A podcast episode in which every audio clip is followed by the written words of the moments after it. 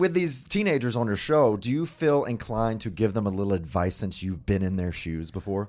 Um, you know, first of all, I should say these kids have been working a long time. You know, they they have pretty impressive resumes on their own. But um, I'm, I'm not going to impose my my old man advice on them unless they Listen, ask for kids, it. Right. listen to me. Back when I was day. a kid, when we had to turn the channels by hand.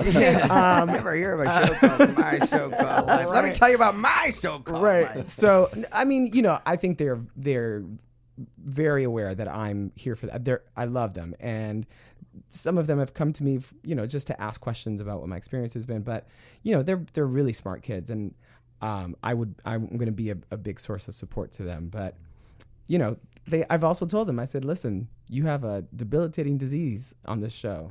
Act up, see what happens. You know. Yeah. Oh my God! Look at your cancer got worse. Oh, Right oh, you're saying if you, if they don't know how to act, uh, if they don't know how to be uh, Behave, good people yeah. on the set, the big- writers will make sure that they are on their way out. I mean, I'm not saying that's will happen, but that's what will happen. okay. Interesting.